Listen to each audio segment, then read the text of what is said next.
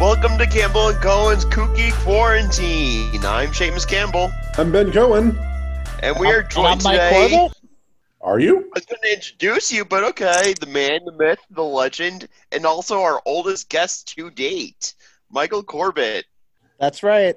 It's Mike Corbett, the one and only. the Mike Corbett. The Mike Corbett. That, th- those are all of my social media handles, so feel free to follow me. If you need something like Or- L Mike Corbett or Mike Corbett six nine six nine, those are still available. Correct. Okay, good. We have tried many times to buy themikecorbett.com, and there's some uh, artist that has it or something. Yes, there's a band called the Mike Corbett Band, and instead of just buying the Mike Corbett Band.com, they've also bought the Mike Corbett.com, which is really annoying. Have you considered uh, challenging their lead singer to a fight to the death? I mean, I would happy, be happy to challenge their lead singer to a karaoke contest. I'd probably win that. Maybe a joust? Uh, uh, uh, sack races on consecutive Sundays. That's possible. Anybody get that reference? No. I feel like I should. feel like I- Uh, Wow, that is a throwback. Yeah. I was like seven when that came out. Shut up. I think this might be the first time I wasn't the first person to get a pop culture reference on the show, uh, and that's a milestone. There I we didn't go. get it, so So should we end it here? Is that good? I mean, I think that's the preview. so Mike, how you been holding up uh, during the whole quarantine? You know, I'm I'm lucky to be healthy and safe. Both my brother and I, um, who I live with, um, we're both healthy, safe. We have someone else in the house that we can like communicate with, so it's not complete isolation. Um, he's he unfortunately still has to go to work. He works as a doorman, um, but both of the buildings he works at are pretty close to home. They're with like a five minute walk away, so he he doesn't have to travel on public transit. Um, they're giving him gloves and a mask every single day. And the the buildings that he he works in, um, folks in the building um, seem to have a lot of them have second homes because the buildings are like seventy five percent empty. So um, on an average eight hour shift, he'll see like four or five people. So he's not coming into contact with many people. Me, I'm lucky. I'm lucky enough to be able to work from home. Um, for those who don't know, I work for a New York City Council member, Costa Constantinides, who represents the Astoria part of Queens, uh, and hopefully all of Queens very soon. Um, and he he actually, you know, this is public knowledge, so I'll be happy to talk about. It. He con- he contracted COVID, um, is coming back out of it right now, feeling good, feeling healthy, and you know, our office, where where the eastern part of our district, um, is serviced by uh, Elmhurst Hospital, which is you. If you watch any of Governor Cuomo's briefings, uh, it's sort of like the epicenter in the borough of Queens. It's where the most cases have come. It's where I believe the most uh, people have passed away, uh, and uh, we have to, you know, help our constituents out and guide them to, you know, if they don't have COVID, to try to go to one of the many makeshift hospitals in the borough of Queens. So still working. Um, lucky to have still have a job in this environment. I know a lot of people aren't as lucky as I am. Uh, so even though the boredom is starting to get to me as we as we enter week five, I'm more than happy to uh, you know take that as opposed to being unemployed. I will say with Elmhurst Hospital, the BAMF of I guess the week for me was the sanitation worker who was also offering uh, free cocktails on fr- last fr- uh, last night Friday uh, to all the workers coming out of the is- hospital.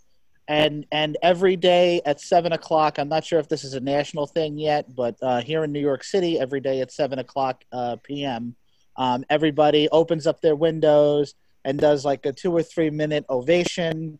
Um, you know, there's lots of cheering, lot you know, people using pots and pans to make noise, uh, and that is specifically for all of the essential workers, the healthcare workers, the police, the fire department, um, you know, the uh, the service workers, all who can't stay home and have to be out in the front lines of this every single day. So we're very grateful for the workers, and we're very happy that uh, you know we're we're we're a very united city right now. Um, with all, even even considering how how tragic this has become. like listeners of the pod know that I'm right now staying in my family summer house in Long Island, and we only unfor- yes I, am a spoiled rich guy. Yes, I'm a spoiled rich rich white guy. We all know that. Uh, and Corbett's been to my house multiple times, and he knows how small the town is. But we've only unfortunately we one day did the whole cheering at seven o'clock thing. We tried to do it, tried to make it a thing every night, and it just didn't catch on because sort of the prompting is the firehouse like sounding its alarm, and they only did it one night. However, whenever there is a birthday for any member of the fire department or the EMS for my town and like the next two towns over, they will actually do a whole parade through all the towns, uh, like with pots and pans, like and cars and all of that. It's really kind of cool. no, kind of nice. Also a little annoying if you're trying to take a nap. Which we know I do a lot of. Go ahead, get it out of the way. No, I wasn't trying to do that. I was just saying that I was taking a nap on Sunday, and which was Easter, ac- coincidentally, and I was woken up by a parade. You nap So- on Easter. Ben, ben Cohen, you'll appreciate this. I spent last Easter at a bris. That's fantastic. Yes, my my hetero life mate Greg Rice um, had his first son, uh, and it just happened to be eight days before Easter. So on the eighth day is when the ceremony took place, and I went. wasn't my first one though. My my two uh, nephews um, uh, uh, for my oldest brother Bobby were raised Jewish, so I went to my my younger nephew Zach's bris, and that was like 25 years ago. But have you ever been to like a bar mitzvah on Christmas or something? No, I have, haven't quite uh, hit that milestone yet. That's Um, that would be fantastic. Yeah, but I, I think being at a bris on on Easter is pretty good. Or you're talking to think the right someone who also, I have uh, like this running tradition that's like my mom's gay best friend, one of her Jewish friends, and also one of my best friends. You know, actually a friend of all of us, Muhammad Tasbir Alam, always coming for dinner for Christmas, which is like the setup of like a good joke. A Jew, a Muslim, and a gay guy come to Christmas dinner. I mean, that just sounds like how Christmas works. Yes. Well, especially in New York. Yeah. Um. So what do we want to talk about, fellas? Well, Ben, I it's I have some terrible news for you. Uh oh. Mike has not yet watched Tiger King. Sorry. How can we keep making the same references week in and week out if that happens? I I No. mean I I, I Joe, Joe Exotic. I mean I know I know the guy and like you know apparently he was murdered. I don't know. No, he didn't mur- He was not murdered. He is in jail. Oh. Okay. Carole Baskin, who Was is his arch nemesis, he she definitely murdered her husband. Spoiler Wait, I! I but, thought you know. Joe Exotic was the husband. No, Joe Okay. Exotic is like in a. He is like a polygamous uh, gay w- a marriage. Okay. There's a lot. This show just sounds like it's perfect for 2020. It really is. It is. Yes. sort of- and I think that's why we keep bringing it up on this show because it is just the you know perfect seven-hour train wreck that I think everyone can relate to in these trying times. Uh, and there's a little bit of escapism because you know there are people getting mauled by large animals and people that actually get to go and congregate uh, out of their homes. So a little wish fulfillment for all of us. Well, I, I'm I'm gonna have to put it on the queue. I know every, pretty much everyone else has watched it, so I'm late to the game. But Join the zeitgeist. uh. I'm happy to be a follower. I actually was in a conference call with my coworkers on Thursday, and I ended it by saying, uh, "See all you uh, cool cats and kittens." I, I guess that's a reference to the show. It is. Okay. Yes. All right. Well, I will I will get on that. Um, that might even be my my uh, my mission for today after I work out. What's the I think it should workout be- and I schedule think like? good- I think this is a good deed we've done today, Seamus. I think so. So the workout schedule is um, I it's it's really hard to do cardio. I mean, I could you know take a couple runs. I I live on the fourth floor, so I have three flights of stairs, so I could run up the stairs a couple times, which I usually do every day because there's packages that come that people leave in the vestibule, and I've got to run down and get them because if I don't, they'll be stolen. That's happened to me before. Um, but uh, so my brother is actually avid, uh, an avid sort of weightlifter. He has like a, a set of dumbbells, a weight bench. So I usually do, you know, a couple of exercises for a certain muscle group each day, uh, and then just do some stretching and you know, sort of yoga esque stuff, um, just to kind of get the blood moving. And uh, seems to be working because I'm down 17 pounds since quarantine. Nice. So, um, Mazel I- tov. I've I've also uh, for those of you who have been following my social media, uh, you see that I am cooking uh, many low carb meals at home. Uh, in fact, I have yet to post today, but I'll give you guys uh, an exclusive. Uh, I made myself chocolate pancakes this morning um, with uh, the low carb chocolate protein powder that I have, uh, and they were delicious. Nice. So yeah, just trying trying to keep active, keep moving around. There are at least one to two naps per day. Um, for the folks who are watching this that don't know, uh, I have narcolepsy, so um, usually I would take medicine to stay awake throughout the day. Uh, I have chosen to stop taking that medicine throughout this because it just helps pass the day. Um, you know, especially after, uh, like I said, I'm entering week five of being within quarantine. So um, after five weeks, you need to find things to fill the time. And honestly, taking a nap is just one of those things that's part of my daily routine. We hear That's that. one of life's great joys. I need to be sort of on the clock during the day because I'm working from home. So I don't quite get to do that. Um, rest assured, I have a very comfortable recliner in my office, though. There you go. Um, but yeah, so um, you know, just finding things to pass the day.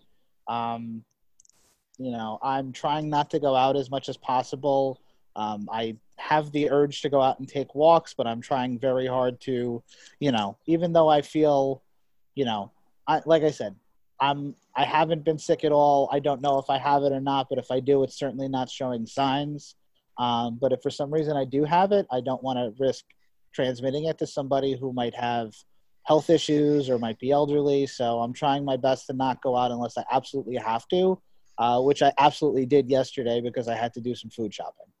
So I may have made a trip to the Topeka Farmers Market this morning because I went last week right when it opened, and it was, you know, still not very crowded. And I thought, you know what?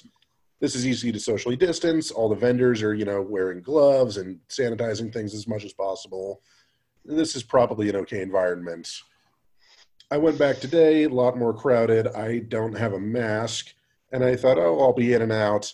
And then, sure enough, while I was buying cider, uh, my parents showed up and proceeded to chide me for leaving the house without a mask. My- Yeah, Those that's- are good. Those are loving parents. I know. that's a uh, uh, it's a, it's mandatory now in New York. If you're outside, you have to wear a mask.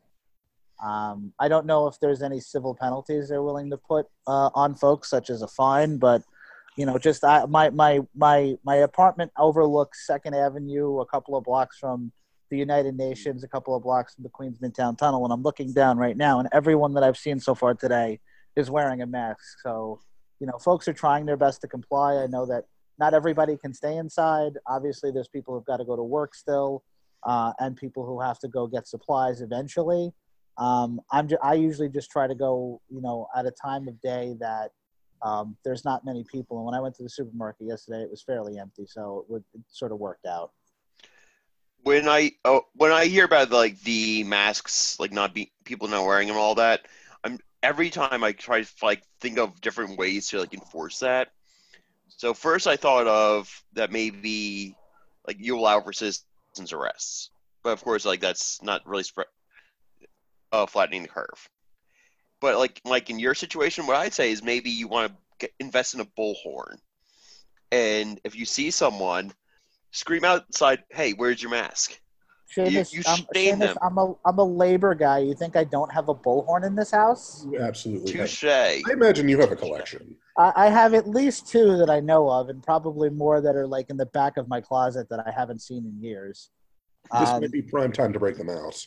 Uh, well, I'm thinking about that just because of the. Um, uh, we were on a call with some of the local elected officials because this is an election year uh, for all of the um, the the assembly, the state senate, um, and members of Congress. So um, thinking of creative ways to campaign, I was like, listen, I've got a bullhorn and a fire escape. So uh, I'll hop out there and just start saying, hey, you know, vote for, you know, vote for Liz Krueger for reelection for state senate or Harvey Epstein for reelection for assembly, and you know, use my literal literal bully pulpit that I have here on the fourth floor, um, over overlooking Second Avenue.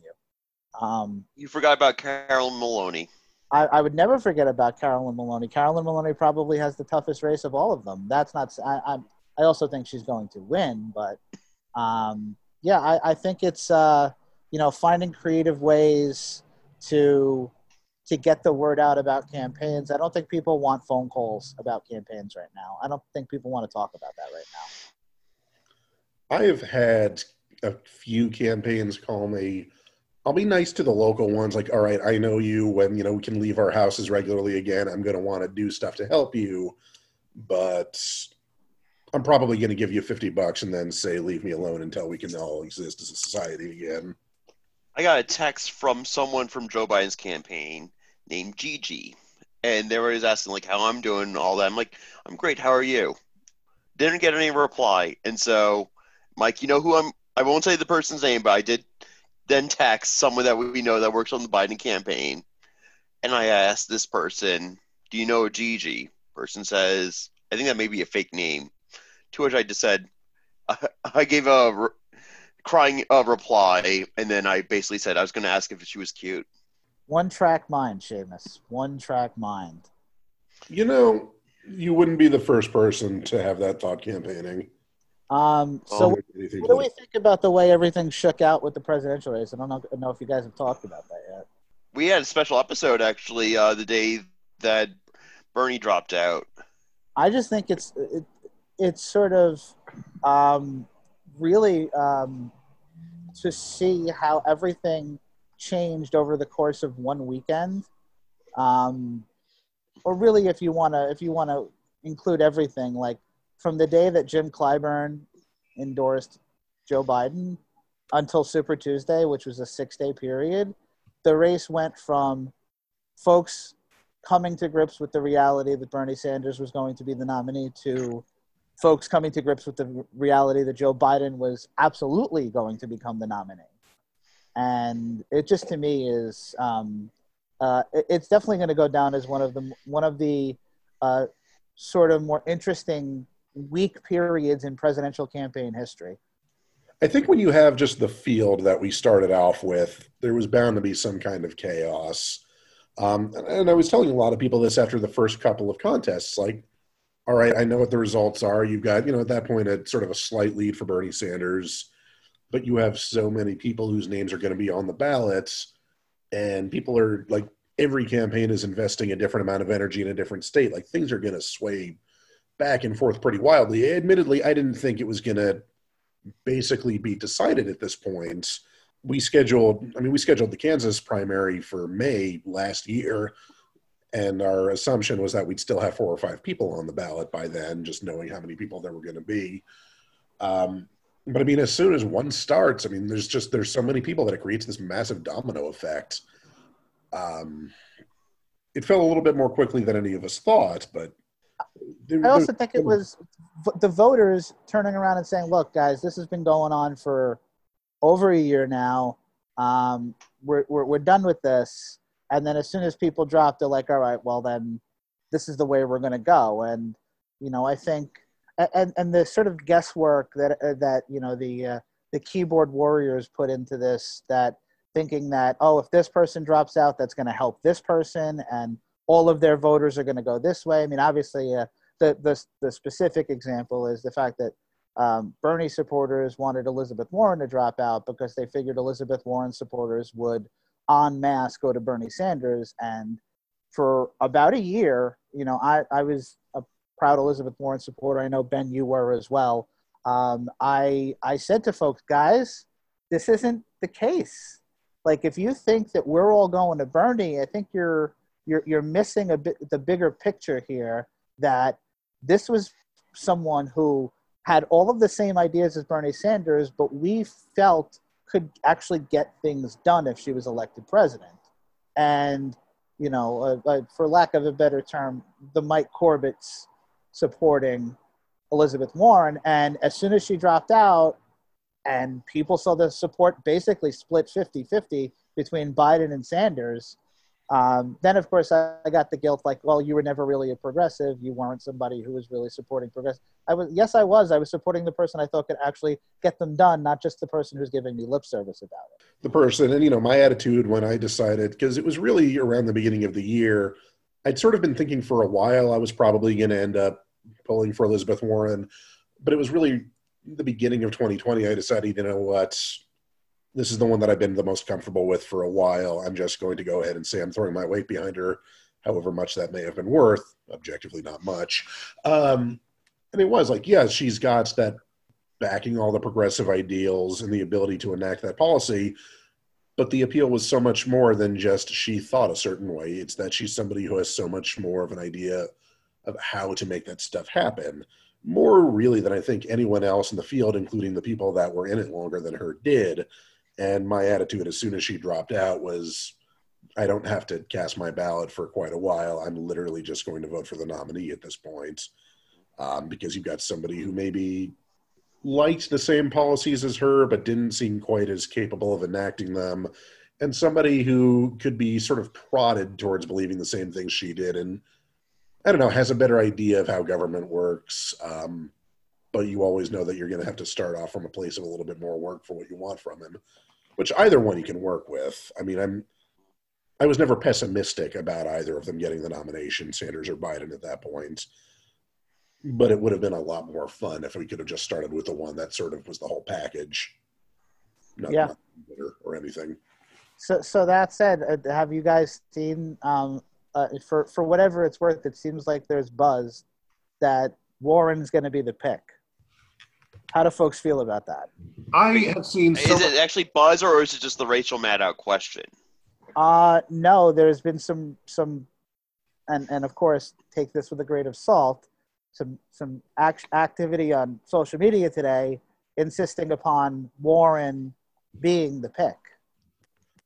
Well, Mike, as our governor keeps on trying to remind us, Twitter is not real life. True. Because if, if Twitter was real life, we'd right now have and for those of you at home, Cor- Corbett is right now pointing to a sign that says, "Thank you, Governor Cuomo," which is right next to my "Ready for Joe" sign. Yes, nice. but as also worth noting, if you know Twitter was real life, right now we'd have Governor Cynthia Nixon. That is that is fair. Um, and, and, Attorney General Teachout, and God help us all. Um, so uh, again, take it with a grain of salt. Um, but it seems like I never thought Warren was going to be in the mix for Biden. Um, I understand why he would want to pick her. I am just very weary of. Let's be frank. The reason why Joe Biden is going to be the nominee is because of the base of the Democratic Party, which is black voters. They came out in bigger numbers than in 2016, and they voted for Joe Biden because they trusted Joe Biden. And to not then pick one of the many very qualified um, uh, black women, because Joe's made it very clear he's going to choose a woman. The the very uh, the many very qualified black women that have been talked about, um, I almost think that could adversely affect him, and especially after Bernie has come out so strongly for Joe, and I know that I might get a hit for this, much strongly even now than he ever really did for Hillary Clinton. No, that's very true. Damn straight. Damn straight.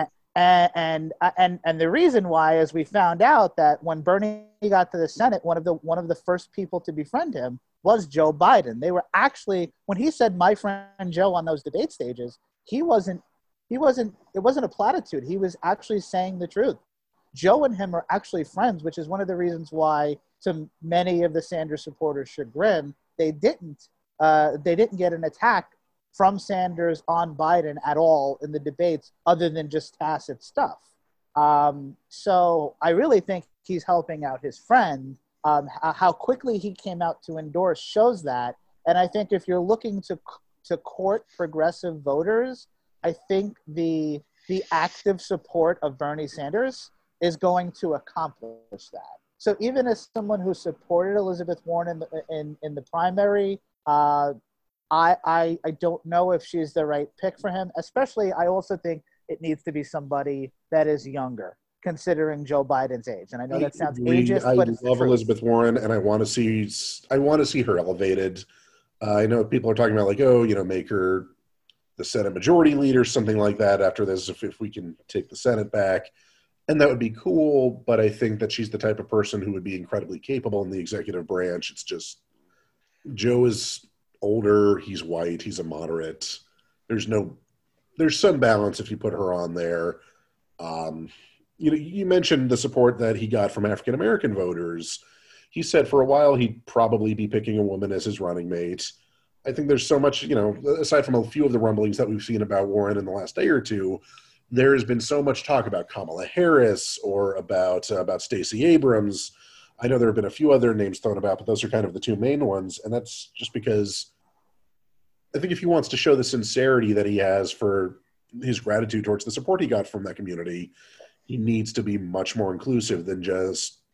I'm, I'm going to throw out like Hillary Clinton winning the nomination. She had strong support from people of color in 2016. And while there was a lot of speculation about would she put Julian Castro or somebody like that uh, to be her running mate, she ended up going with Tim Kaine because, oh, he was on the same wavelength as her. And I genuinely heard people in that camp saying, well, he speaks Spanish, so that will be an appeal to Hispanic voters, um, which was meaningless. Um, By that same token, like George W. Bush also spoke Spanish. yeah. And look how that went. Uh, well, it, it's interesting because there was there was a lot of talk in the Hillary camp that, well, listen, you have Tim Kaine who can actually speak Spanish, and even though Julian Castro is a Latino, he actually doesn't speak fluent Spanish, and I didn't realize why until this presidential campaign. And it's a story that I was actually familiar with from my boss, Costa Constantinides, who is a Greek American. Um, but when, growing up in the house, he wasn't taught Greek because his father was very insistent you're going to speak English because that's what people speak in the United States of America. So his Greek, his fluently speaking Greek father made a point to not actually teach him Greek. And he knows conversational Greek, he can understand Greek, but when Greek people come up to him and talk to him, they he he sometimes has to say, "I don't really speak Greek fluently." And, and the the story was similar with Julian and Joaquin Castro. Their parents were like, "You live in the United States of America. You're gonna learn English, and that's the only language you need to learn." And because of that, they sort of lost part of their heritage and and and they've since actually tried very hard to learn the language even more. Um, and I thought that was an incredible story. That had he been the pick of Hillary Clinton, which I was hoping for Julian Castro, to be quite honest, I thought he was the right person for for the moment, and I think he would have done a much better job galvanizing uh, voters of color, specifically Latino voters, a lot of whom went to Donald Trump in 2016. Uh, so I think Julian was definitely the right pick. I was hoping Julian was going to be Elizabeth Warren's pick if Elizabeth Warren was the nominee. Um, and you know what? Uh, It, had Joe Biden not committed to picking a woman, I think there'd be an argument for him this time, considering how strong, how Latino voters were mostly mostly with Bernie, and whoever the nominee was going to be, if it wasn't Bernie, needed a stronger person from that community. So again, I think this is all this is fun to prognosticate. I think it's going to be interesting to see who Joe Biden picks, um, but he needs to be cognizant of remember the people who got you there, and and don't necessarily try to. I think he's going to be fine on the progressive left. I think we're going to get what we're going to get. I think we're going to get more than we had in 2016 with Bernie's ardent support. Um, and eh, there was even a, a news alert as we were on the podcast Joe Biden's talking about trying to find ways to help Bernie keep delegates that he had gotten that he would have lost under the rules to try to give him more delegates at the convention. And I think that's just, again, showing this working relationship between Biden and Sanders that I think is amazing and much better than the working relationship between Clinton and Sanders in 2016 after all was said and done. Just fun stuff to talk about to make us not think of the situation that we're in. This is why we do Which politics. it, and it actually Yeah. would uh, the part that also would be interesting though is like with what you're saying with like is also I know Bernie really wants to keep uh, as many of his delegates as possible to influence the platform. one of the parts that has not been brought up though is that actually the super delegates get to vote on the platform. Right. So, which Um, is something I think worth worth noting. and, Like that's like the evil establishment and all that. But Yes, and I think you know the way things have been framed with the super delegates are very. I- know a lot of people who are super delegates. They're like regular people. They're not like these evil political insiders. Sure, they've been around. Sure, they have experience, but a lot of them are very, you know, very active in their communities and speak for their communities. So I think it's to, to automatically label su- super delegates as evil. And I, I love that term, the establishment, because the establishment to me just means that people have been around and they have experience. And I'm fine with that. I actually like people with experience. I rather would have people with experience. That's why, controversial opinion, I would not pick Stacey Abrams because Stacey Abrams hasn't been anywhere above a state house leadership position. Um, had she been, and, and she should have been the governor of Georgia. She was that Oh. election was stolen, and we Mhm. know it was stolen. Um, but she isn't. the and gov- also we have also the current governor has just proven himself to be completely I mean. Brian Kemp and uh, and Ron DeSantis are trying to out moron each other, and it's kind of it's it's scary to watch in these times. Um, and but yes, I mean, like I think it needs to be somebody who has executive experience and or experience in DC and knows how the system works. Which is why if I was picking for Biden, I would pick Kamala Harris. I think Kamala Harris makes the most sense. I know that there are detractors on the left that point to her experience with criminal justice when she was um, both a San Francisco um, district attorney and the attorney general of California. But I, again, I think that Bernie Sanders is going to help bring them in regardless. And the ones that aren't going to vote based on Kamala Harris probably weren't voting for Joe Biden anyway. And the thing that actually is like really bothering me though is, and I know this is also me having to like constantly remind myself my own medicine about how Twitter is not real life. People who are like s- saying that like, oh, uh, if I don't vote for Joe Biden, it's not like a big deal. You know, it's not actually, and it's not helping Trump. And I just want to explain to them how the fact that, in exception of Nebraska and Maine, every state just goes by the plurality. So whoever gets the plurality of the votes will actually get all of the electoral votes. It's not proportional. So basically, if every vote that does not go to Joe Biden will be going to Trump. and here here's something that uh, could be another controversial opinion for folks in New York that were like, "Well, I was voting for Bernie Sanders, and now he's not going to be the nominee, and New York is a safe state, so I'm going to vote third party or write in Bernie Sanders or whatever." I actually am opposed to that because think of all the people who said that in 2016 and think of all the people who voted third party in states like New York or, or California or Illinois places that were safe democratic states, think of how much more Hillary Clinton would have won by. And, and by comparison, the argument that that would then be able to spur, and, and don't get me wrong, close to 3 million votes is still an incredible amount for someone who loses the electoral college. She could have won by maybe closer to 5 million votes. And then we're really having a conversation as to how outdated and how antiquated the electoral college has become. If someone who gets 5 million votes less than the vote than the than the winner of the popular vote is still elected president. So I would let I I I don't accept anyone in a in, in a so-called safe democratic state uh, with their insistence upon voting third party, pretty simply because it, it doesn't show the strength that we actually have as voters on the left, whether we're Democrats, liberals, progressives, whatever you want to call us. Um, and how much of a mandate that would be for Joe Biden if all of them got their heads out of their asses and actually voted for Joe Biden. Moreover, moreover on, on that, actually, because we're all politicos, we all know that when we're working on campaigns, one of the first things you always look at is the past election returns, especially with the presidentials. And if you see that there are a lot of people that just did not fill out uh, for Joe Biden or just put in third party or did a write in or whatever, then it shows that actually there is not a strong Democratic base there. It will actually end up hurting progressives on down ballot races in future elections.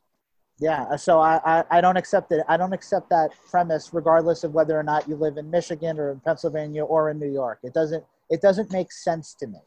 Like I had one Bernie bro who Mike, you actually know the person, but I won't say his name. He lives in California, and he was saying basically the day after Super Tuesday, "Congratulations, establishment! You got what you wanted." And I Facebook messaged him. I said, you know, if you're not going to vote for Joe Biden in the general, all it's going to do is actually hurt your down ballot progressives. And because they're just going to say, I don't have enough of a chance of winning because I don't have enough base support. And he basically, a few hours after I sent it, he finally messaged me. He says, Yeah, I'm probably just venting right now, but you're absolutely right. That's what most people I know that have had that attitude since since Bernie dropped out have kind of been doing. I know a few that are still fussing. I know one that is sort of acquainted through other acquaintances who has uh, apparently decided to take on a leadership role within a libertarian candidate's campaign now. Ah. After being a you know supposedly strident progressive, the dissonance that is required for that I, I can't really fathom, but that's just me. But for the most part, people sort of understand what the stakes are. They had to get it out of their system that this isn't going to go our way again. Uh, we're going to have to maybe take a different tact in terms of getting the results that we want. For the most part, just sort of being patient with them has worked out. I was kind of stressing that, you know, both when we did our episode about Bernie dropping out the day that happened, and just in a few other conversations I had, like, we're going to keep a lot of these people this year. I don't see, you know, because of the results, because of what happened when so many people decided to turn up their noses at Hillary uh, in 16. I don't think as many people are going to make that mistake again. Part of sticking the landing is just going to be sort of calming our own shit down, letting them come to terms with how different it's going to be from what they were expecting, and things will work out. And mostly I'm seeing that. I, I also think it's important to look at the results of the primary because if, if you see – um, a lot of voters who voted for Bernie Sanders in, in 2016 voted for Joe Biden. And I'm specifically talking about one category of voters, and I'm talking about non college educated white voters, um, so called working class white voters, who voted very heavily for Bernie Sanders in 2016. But some of them stuck with him. A lot of them went with Joe Biden because they trust Joe Biden. Again, Joe Biden has a very interesting appeal amongst working class voters. I can tell you that firsthand um, he would regularly appear at the Teamsters convention every five years, um, and I got to see him speak twice. Once as a, a, a quasi candidate for president, once as vice president um, under Barack Obama. And you have you you people do not understand how much union members love Joe Biden, and I'm talking like the traditional blue collar uh, Irish and Italian union members of the past love Joe Biden, voted for Barack Obama. A lot, a lot of, a lot of the reason for that was because Joe Biden was his vice president, and didn't vote for Hillary because they felt that between her and Trump, Trump spoke more to them. I don't think Trump's going to have that in the fall this time because we're already seeing that happen in the primary where working class white voters are going with Joe Biden and are willing to trust Joe Biden. So I, I think that even makes him a, again with the amount of support he had amongst the black community and the amount of support he had amongst the working class white voters. I'm actually a lot more optimistic about our chances in the fall, and that was even before anything happened with COVID 19, um, which I think is just once again illustrating the incompetence of the current administration. I think it is very clear that the, the wind was blowing in a certain way, and now with this crisis and how it's been mismanaged by the folks in the Trump administration, I actually feel really optimistic about our chances in the fall. Much more optimistic than I would have been, say, on January 1st, 2020. Oh, yeah. Well, January 1st, all we were just thinking about was impeachment and how, like, that was not going to go anywhere. Right. You know, all it was just going to do was make a statement. And, of course, that felt like a lifetime ago. How many, I mean, how many I of us actually thought about uh, thought about the impeachment? and how Mitt Romney was the only one who had actually cur- had actual courage. I, I honestly I forgot that he had voted in favor of impeachment until you just said that right now. That's how long ago that was. That's how much of a lifetime ago that was, considering everything that's happened. It was a couple of months ago. That's that's just how much time has slowed down. Yeah, I mean, and, it seems like a lifetime ago when that whole that we talked about before, the coalescing amongst, you know, the sort of more more centrist candidates in the in the uh, in, in the primary, and then Elizabeth Warren dropping out. Like that seems like forever ago. Honestly, I would love to just be, if if assuming that like the pandemic is not still happening, I would just love if to be like a fly on the wall at the Romney family Thanksgiving. So when do we think? Um, well, technically, you would be you'd be a dog on the floor because his dog is Seamus. Wow. Yeah, that's right. I know that. That's right. Um, Well, actually, so so what I was going to say is when do when do we think we're coming out of the other end of this? I've I'd just say February given up on next year. speculating. Wow, February. Okay. Ben, however, I'm not a scientist, so I, that's me just just pulling out of my ass. And yeah, I, I've just sort of given up on speculating. I have not enough scientific acumen to really have a good idea of this. And I think there are just so many factors that aren't set in stone yet. I mean, aside from just the research into what we can get in terms of a vaccine, um, as much as I think we've seen a lot of places show progress flattening the curve, you know, I- I'm fortunate in Kansas, we've by and large had success with that because we have good leadership here. Um, there is now, of course, this movement to push back against it early. Uh, you've seen, you know, them opening beaches back up in Florida. Apparently, Texas is going to be reopening a bunch of chunks of their economy. People are Uh, trying to recall Gretchen Whitmer in Mhm. uh, Michigan, which I did the math on that. They're going to need about 1.2 million signatures. Where's my Andrew Yang hat? Yeah, and they need, and then there's just all the protests. I mean, we've got a, there's going to be a protest about a mile and a half from my house uh, next Thursday because our governor has been very adamant that she's going to keep enforcing social distancing and keep enforcing the stay at home order. And of course, some of the more conservative minded among us have an issue with that because they're very selective about when they want the government telling people what to do or not. Um, That's why I'm.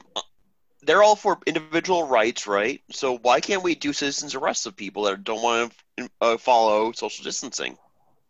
Another thing, therefore, they they love to talk about states' rights. Well, the states are saying we're going to make our own decisions, and then meanwhile, you got the guy down in D.C. stirring everybody up, saying uh, revolt. Um, Well, it's Mike like- knows. yeah. Mike knows this, but Ben, I'm sure you probably also know this. Like I am a coal stand for Alexander Hamilton, and this is before the musical. Like I was always a fan of him. And when Andrew Cuomo at his press conference the other day started quoting Alexander Hamilton, I actually was cheering out loud. Uh, but the, the, the point is, is that you see governors leading on this, and you know, and it's it's not just Cuomo. I mean, you know, Gavin Newsom, Gretchen Whitmer, um, even even I, I, I'll I'll go out of my way and give props to Mike DeWine, a Republican governor from Ohio. Like he's he joined that alliance of governors in like the Midwest uh, to say Larry Hogan. yeah, Larry. Ho- I mean, like there have been people who it doesn't matter Democrat or Republican. It's just competent. Show me competence. Whereas again, you see Brian Kemp and and Ron DeSantis trying to out more on each other with the way that they're just going about this. It's just really disheartening for the residents of those states, and it's also going to cause a larger. There's going to be another. I don't know if you guys realize this, but back in when there was the the influenza pandemic in 18 and 19, there was a point in, two, 2000, in, in 1918 where everyone was like, okay, the cases are going down, we're going to be fine. And then they, they opened everything up and there was another outbreak. And that's what's, that's what's going to happen. Um, again, not a medical person, but a, but a student of history, you know, uh, the past is prologue. And what happened then is going to happen again now if we just start opening up things willy nilly. Um, and, you know, I, I, the reason why I asked about timeline, I think the earliest possible conversation to start reopening things. I'm talking about a conversation and not definitive dates. But the only the time that I'm thinking for that conversation to happen is around the latter part of the summer, and the reason why is because school. School Mhm. starts again in the fall, and the question would be how much further into the school year can we go with this before we're having the students start learning in a traditional manner again? And I think that's when the conversation is really going to pick up. And depending on where we are in flattening the curve by then, I think we could start seeing, as Governor Cuomo has said in his briefings numerous times, a slow sort of reopening of the economy and of the uh, of life as as we knew it before COVID nineteen. Um, I also think we could see. I, I think another thing that coincides, and it's a small thing, but to a lot of people it's a big deal, is that's also when the football season starts.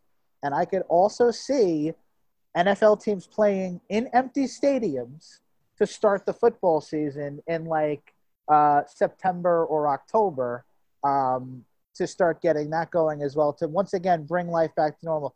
There is a part of me that is saying I think we do need to strive to find ways to bring things back to normal while also keeping in mind that this is still very contagious. We don't know how widespread it is. We don't even know how long it, uh, there still isn't a definitive answer as to how long it lasts once it's in the air. Like how long of a half life it has once it's actually, I don't even know if that's the right term, half life. I'm not a scientist. The point of the matter is how long it lasts in the air and how, how long, if somebody coughs in front of me and I walk behind them like two minutes later, is that am I is it gonna am I gonna get it or is it gonna be completely dead in the air by that point? Like these are all questions we don't know. All and, very good questions. And without like more t- more testing, testing, testing, testing, we're not gonna know. And you know, uh, uh, one of the people who started the mass close down was when we found out that Tom Hanks and Rita Wilson got it, and now Tom Hanks is working on, on. plasma. Like I'll let you Uh, take you that. you beat you beat me to it. Damn you. so go ahead. Say it. yes. Yeah, so actually on Wait Wait Don't Tell Me, I'm guessing this is how you probably found out because you saw my tweet. Actually, yes, or- I think it was because of your tweet. So sorry, Yes. sorry, I took the thunder from you. Yes. So yeah, uh, the guest on Wait Wait Don't Tell Me earlier today was Tom Hanks, and he is saying that he and his wife Rita Wilson are donating their blood plasma because they have the antibodies for science. So there is actually a chance that we will be saved by Tom Hanks I from this it. pandemic. Like, that is an Celebrity that is going absolute to come to our rescue. How could it not be Tom Hanks? And when we do the movie about this in like 10 years, hopefully Tom will be able to play himself, but if not, we have to have Colin Hanks. Oh yeah. Did any? Did either of you watch the the reunion of the Wonders last night? I did not. I did not. I was on this conference call slash like party with uh, Ben and some other people, actually, including a super delegate. Also, we were up till 3 a.m. oh yeah. Eastern. uh, oh my God, you were got you guys were on that until three a.m. Wasn't my idea. You know, some of us were because for a while there, there was me and somebody from Nebraska, uh, and we're we just can say her name, Hannah Robleski. Well, we shout her out Yeah. every episode. I don't want it to get too. Yes. Um, And actually, I also I do owe an apology. You know, she is a national board member, which is something she told me to say. Shout out to Hannah.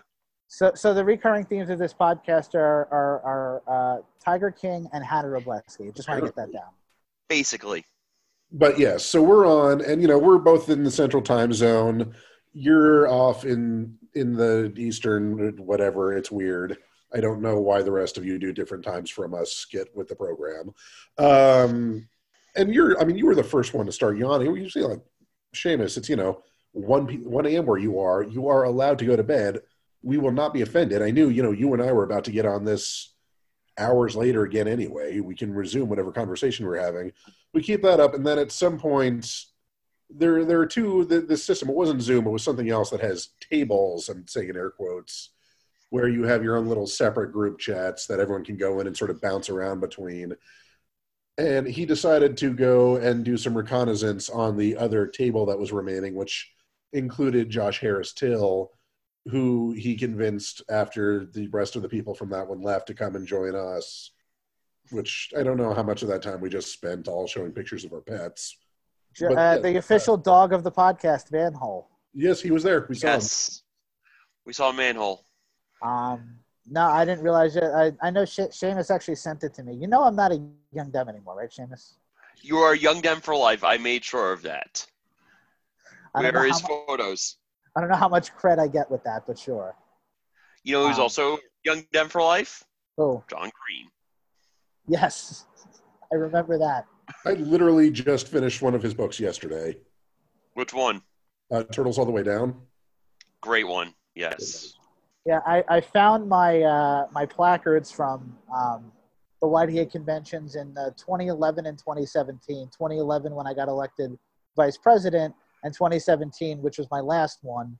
Um, and uh, yeah, the, the, the, some of these behind me have fun stories. So there's those two. There's the one that says New York right here, the blue one. That's from the 2018 um, uh, New York State Democratic Convention, and that actually is New York County, which for those of you who don't know is Manhattan, New York County.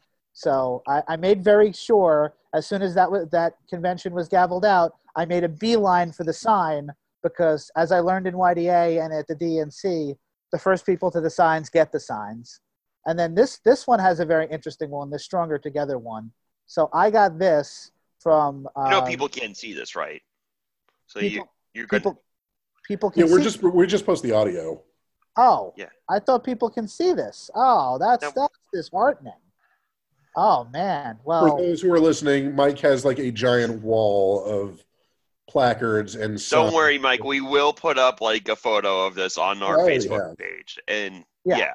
Well, no, you uh, posted it up on your personal. You didn't put it up on the page. I all right. So, so for those listening who want to go look at the photo, there's a "Stronger Together" sign behind me, uh, which was one of Hillary Clinton's like sort of buzz phrases when she ran for president in 2016. But this is a placard from the podium that she held her last campaign rally in New Hampshire in 2016, and I got this from someone who worked on the campaign. I don't want to say her name. Um, she may or may not have worked as advance for Hillary, and that's as far as I'll go. Um, so uh, she gave me this and a bunch of other signs that she eventually took, but I'm like, I'm taking one. So I took this one, which was actually more disheveled. There was a much better uh, one that was in much better condition, and I'm like, I'll take the disheveled one. Turns out the disheveled one was the one that was actually used for her last campaign rally in New Hampshire before the election. So I have this in my house. That's the Stronger Together sign for folks that are looking at the picture. and I could just, the, the rest of the signs, I am a man. I, I, I hope folks know the reference there. Um, this is from a protest that was held for airport workers. Um, 30, 32BJ, the union, one of the unions here in New York City, was trying to organize the airport workers. Um, and the sign "I am a man" comes from the 1968 AFSCME sanitation worker strike. Um, and you'll know you'll know 1968 in Memphis, Tennessee, Memphis, Tennessee, because a very famous person went down to join the workers in that strike, and that person was Martin Luther King Jr. And that was when he was assassinated. Um, they were wearing these signs, "I am a man," which basically says, "I I am a man. I have dignity. I have rights. Uh, I should be treated just like everyone else." And it was a, a largely um, uh, people of color who workers who were trying to organize a union in um, in um, Memphis, Tennessee, uh, and then the rest of them are just from random different things. Um, you know, Mike, you will appreciate this because we were also, uh, I was also, as you know, at the 2018 state convention. And for those of you, of course, I doubt Ben is going to be doing screenshots of this, but maybe he will. I have the Tish James for Yes. Attorney General sign because, of course, I was, I did not feel like spending money to stay at the hotel there, so I just was staying at my house. Then I have the Cuomo Hochul 2018 sign. I have that one. It's it's actually behind me, but also but reversed on the other side. Yeah, well, I have both of them. Yeah. Uh, the Cuomo check mark, Cuomo check mark. Yeah. Hochul for Lieutenant Governor. Yeah, Long I may have, she reign. I have all and- of these signs. Yes, and also the pendant. I never never got around to throwing them out, so they're still hanging out in my closet along Why- with my porg. Why would you throw them? Ah, I still have my porg too. Um, why would you thought like I I real I went through all of the signs that I had, and and y'all are gonna love this. I found a pristine John Edwards 08 sign, um, and John Edwards was actually the reason I got involved uh, more involved in politics. It was a speech he gave in 2007 at a labor dinner here in New York that I went to, um, and he talked about his run for president because he was running for president again at that point. point, and his, the end of his speech was a call to action. Like I'm running for president. That's what I'm doing to, because I think I can make this country better. But what are you going to do? And that's been sort of the light bulb went on above my head. And about two weeks later, I was on my way to a YDA Northeast regional meeting uh, in Hartford, Connecticut, having known nobody there except this one guy who I communicated with over Facebook. And as we know, that that person is uh, friend of the pod, Michael Gilbert. No, actually, he's not a friend of the pod. He Oh, absolutely uh, thinks the idea is stupid. Well, whatever. But but yeah, and also another friend of the pod, I'm saying in air quotes, Stephanie Cabana Wheaton have uh, been talking about how stupid this idea is of a podcast. yeah, Steph's not a fan of this. She says she's not, but we know she loves us. Oh, to- uh, totally. And she's going to wind up coming on eventually. I'm going to be the, I'm going to call her. She's definitely going to come on eventually. We'll find a way. Well, we tried we tried to get Joshua Harris Till, and he basically said uh, he'd only do it for ten thousand dollars. Well, get your stimulus Donate checks to together. YDA, you know, What? if you donated it to YDA, he didn't just want you to hand him the money. hmm Maybe we should uh, try to see if we can do a Patreon, and then our uh, money will go to YDA. Um, but oh, yeah, we no, can actually. Oh, we can have me. Re- the first Patreon, of course. Then, of course, we have Jack Up the Price. Is uh, my uh, West Wing fan fiction. Naturally. I think you need Yes, to. Mike, if- There's only a few pages, and as you know, we established when we were chatting last night, uh, a lot of the best characters on the West Wing are not yet part of this fan script. So you know, if if the muse strikes you, maybe pad that out a couple more pages, get in a CJ cameo, just some really great one-liner for her. Because I mean, how could you not? by the way, I don't know if you guys saw this, but I was watching The American President about a week or so ago, and I realized something. Andrew Shepard was a professor at the University of Wisconsin. Donna Moss went to the University of Wisconsin. How did how was there not a reference in The West Wing like how she took a political science class with Professor Shepard? That was a huge missed opportunity by Aaron Sorkin. If we're gonna do Uh, I'm not sure if the I'm not sure if the timelines would like line up because wasn't she like just a recent college graduate? It doesn't even matter if the timelines uh, melded. It was just it was just in a reference. Yeah. Like a throwaway reference that like ten people would have gotten, but all ten of them would have really liked it. If we're going to do like a Sorkinverse crossover, which I'm fully in support of, uh, I think at some point in your fan script, somebody needs to be interviewed by Will McAvoy. Uh, Will McAvoy as the host of Studio 60 on the Sunset Strip. Ooh, oh, Hmm. just, we're really mashing it together now. Okay. Wow. Well, okay. First off, uh, there is only one thing that actually transverses the entire uh, Sorkinverse, and that is uh, Joshua Malina. uh, that too. Actually, no, he was not in Studio 60. no, he wasn't. No, it was uh, uh, Gage Whitney. Yes, Gage Whitney. They mentioned that in Studio 60. I remember that. Yes. Uh, that's that's the only thing. But also uh, within the West Wing, before there's the Republican that's before Bartlett, and then before him it's DW, and then I think before him it's actually they make a do make a reference to uh, Carter. So. Uh, but also, I th- I've actually read it like in that universe. Spiro Agnew was once president. Wait, in the West Wing universe? because in in it somehow uh, Nixon had resigned, but they never make a reference to Ford. So it would have to be that Agnew becomes president. That's interesting because Ford was interviewed for like the what the special where they interviewed past presidents. That's very funny. I guess uh, from Ford on, um, I don't know. It's very weird. It's well, actually, weird any any fan was- of any fan of uh, the West Wing Weekly will know that actually uh, the West Wing was a show that did not have what's called the Bible, which is a sort of book where they would actually make reference like who did we introduce in what scene, what's their backstory, uh, what parts of like real life is coming in. So this way that they would have reference for con- continuity. So they just constantly broke their own rules. well, Didn't even matter. And I, lo- I love how there were some real countries and real people, and then some fake countries and fake people.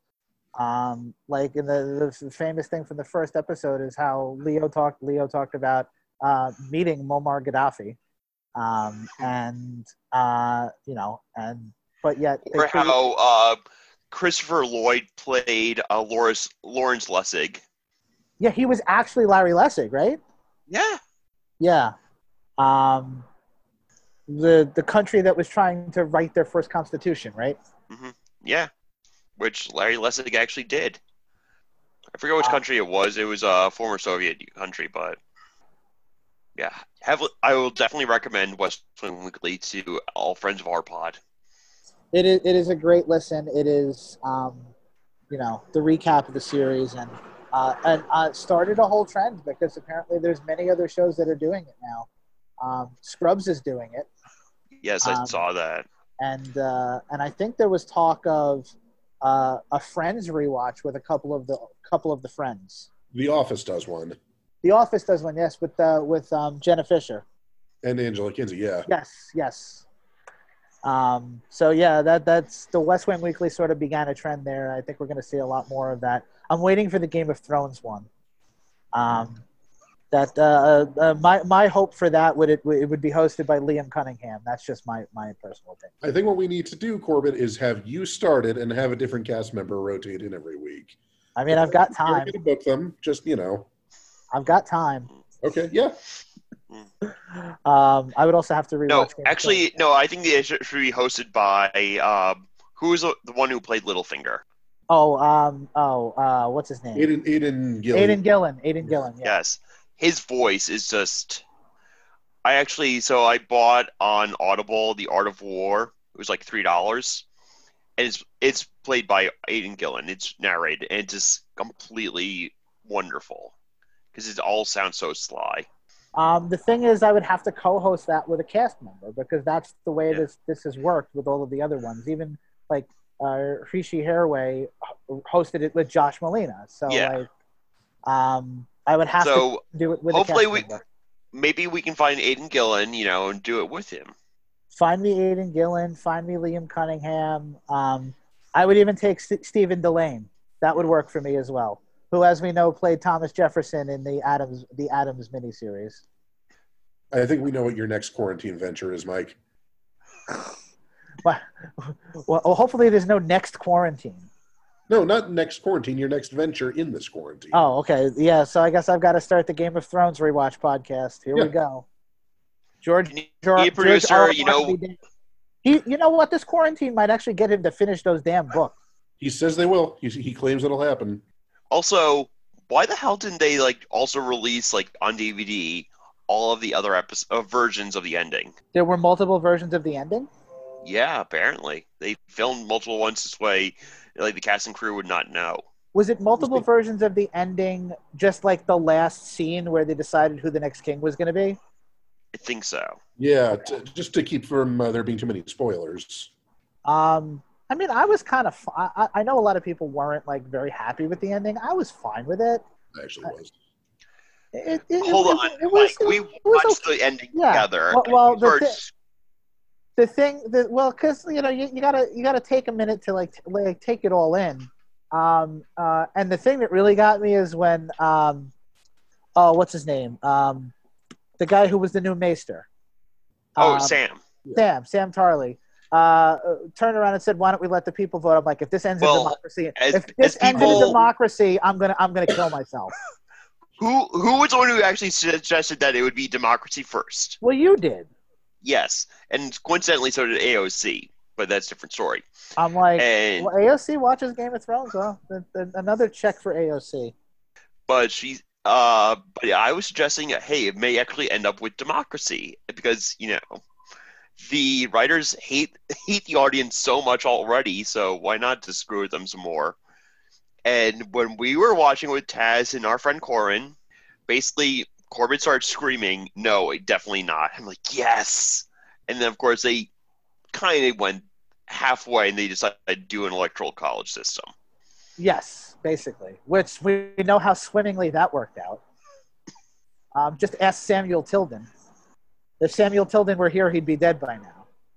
Unless he's a vampire, which, you know, we've No, seen that's- plenty of that's- vamp. That's only Abraham. No, Abraham Lincoln was a vampire hunter. Sorry. Yes.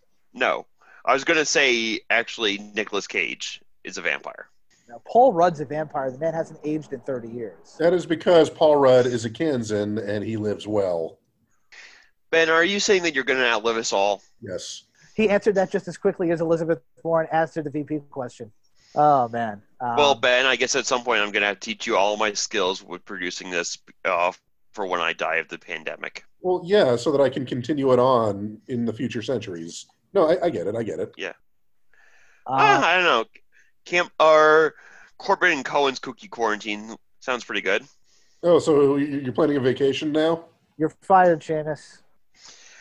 If by I- vacation you mean uh, eternal damnation, yeah, I guess. Vacation like Forrest Gump's father went on vacation. Ooh. Oh, that is a deep cut. Yes, You just staggered him with emotions, Mike. I. I, I do I do on a, a fairly frequent basis. I've learned. Yes. Um, well, Mike and I also talk probably every day in one way or another. Yeah. Um, so uh, the the Zoomers caucus here in New York City did a uh, a trivia night last night, um, and actually the questions were really hard. It was all New York City slash New York State trivia, uh, and I unfortunately only lost by one question to um, famed city and state writer Jeff Coltin, who folks here in New York City know very well. Um, but I was I, it was a very cool thing and i think we need to do that on the national level and i think this could be a vehicle for that Mm. I could get Was behind that the story? Was that the story you were going to tell for the podcast? uh, well no the story i was going to tell about was about the stronger together sign that i got from new Ah. hampshire um, but uh, but yeah so i uh, i think that would be a really cool thing to do on the national level. And you could probably get a bunch of people on a zoom um, and you know the, i think the prize for last night if anyone other than jeff coltin won was a year free subscription to city and state magazine. Um, but jeff coltin won so i think he got like a working families party shirt.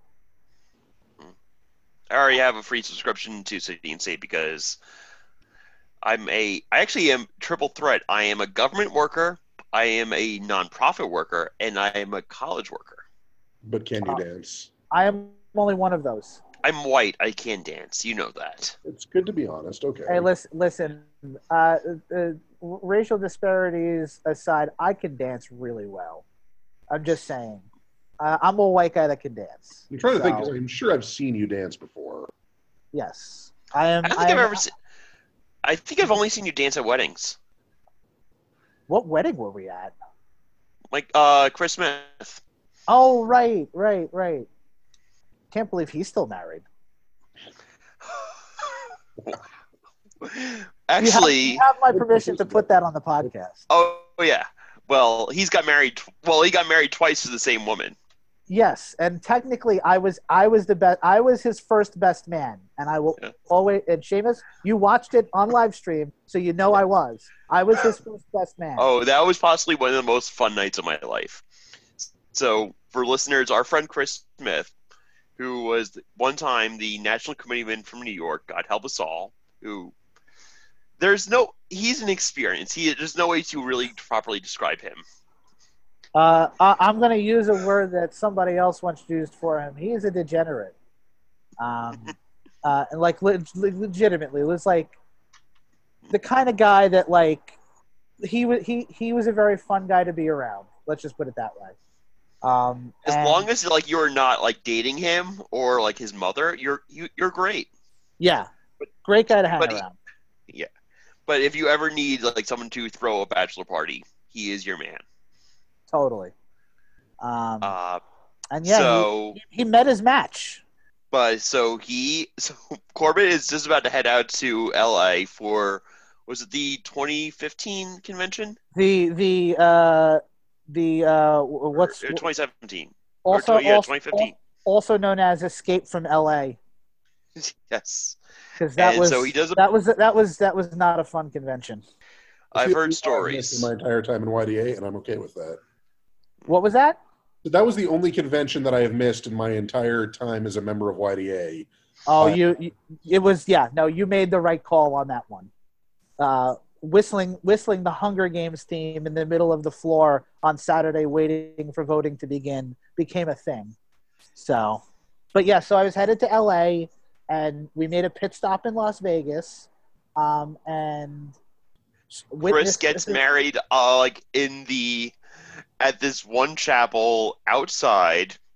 Uh, and it was all live streamed, so basically a whole bunch of us were just like all doing a group chat, like in the Facebook comment wall. and meanwhile, I'm like texting with Corbett during it, and he's saying, "I'm like, how hot is it?" And he says, "It's hot as balls." Dot dot dot. The devil's balls. Those were Yes. his exact words. That that is a, that is an accurate uh, Mike Corbett quote.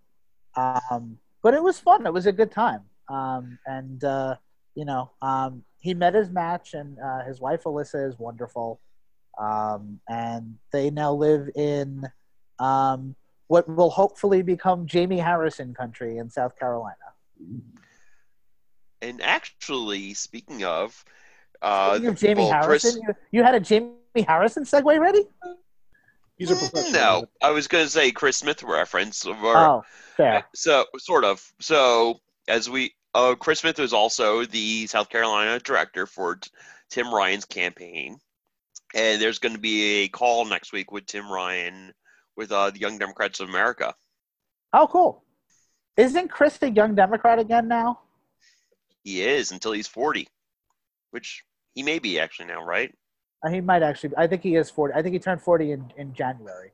Yeah. Um, but yeah, so Chris Chris Smith aged out of New York, moved to South Carolina, became a, dem- a young Democrat for like another year or two, and then aged out again.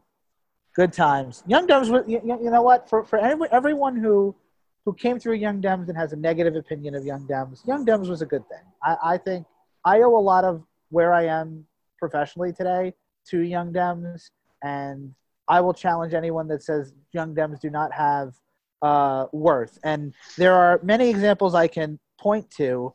Uh, number one, I have my job because the, the person I'm working for was the vice president of the Queens County Young Dems when I first met him, and the chief of staff was the president of the St. John's College Dems when I first met him. So I'm working with two people who I literally met in Young Dems, but also the skill set you get makes you valuable in ways that people don't realize. Case in point, I go down to Atlanta for the DNC elections in 2017. Uh, I'm down there specifically to help my friend Michael Blake, who's an assemblyman here in New York, hopefully soon a Congress member here from New York, and he's he ran for vice chair of the DNC uh, coming out of the 2016 election. And um, we had a meeting of the campaign, uh, the folks that were down there to volunteer for the campaign, uh, and they were like, "Yeah, the voting is going to begin today, and you know, if someone's going to leave, they, they have to leave a proxy." So of course, my hand goes up.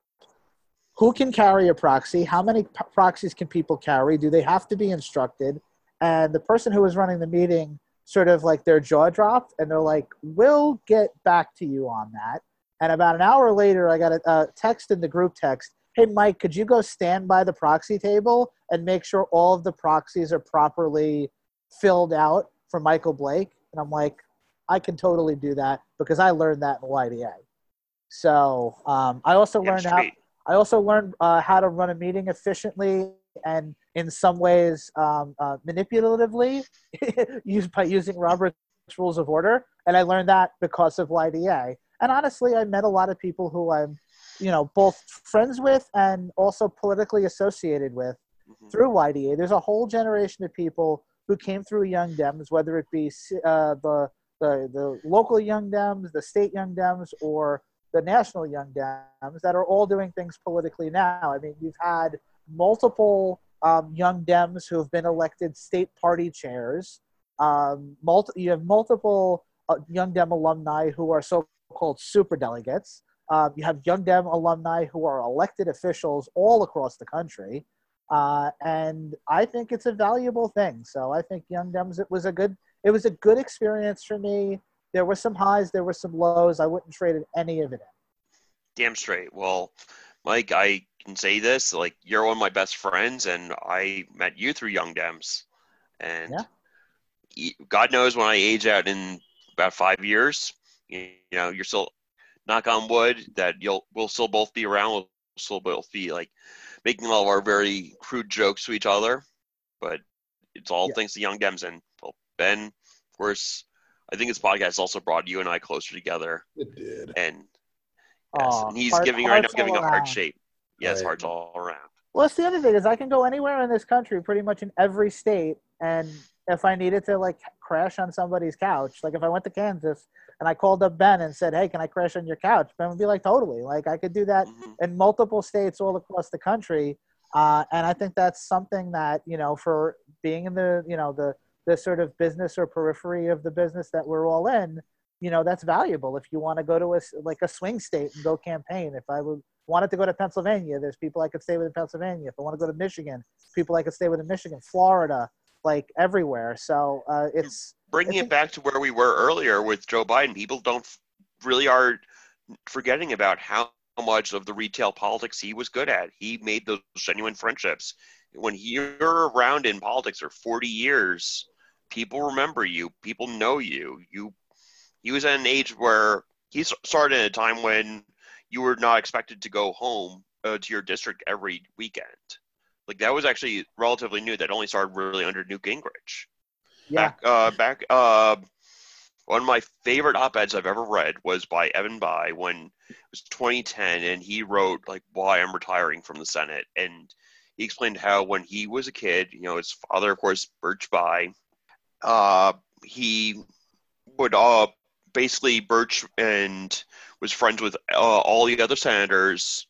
All the kids like would go to soccer games, uh, be on each other's soccer teams. So the parents, members of Congress, Senate, you'd all be hanging out at the soccer games and having dinner together.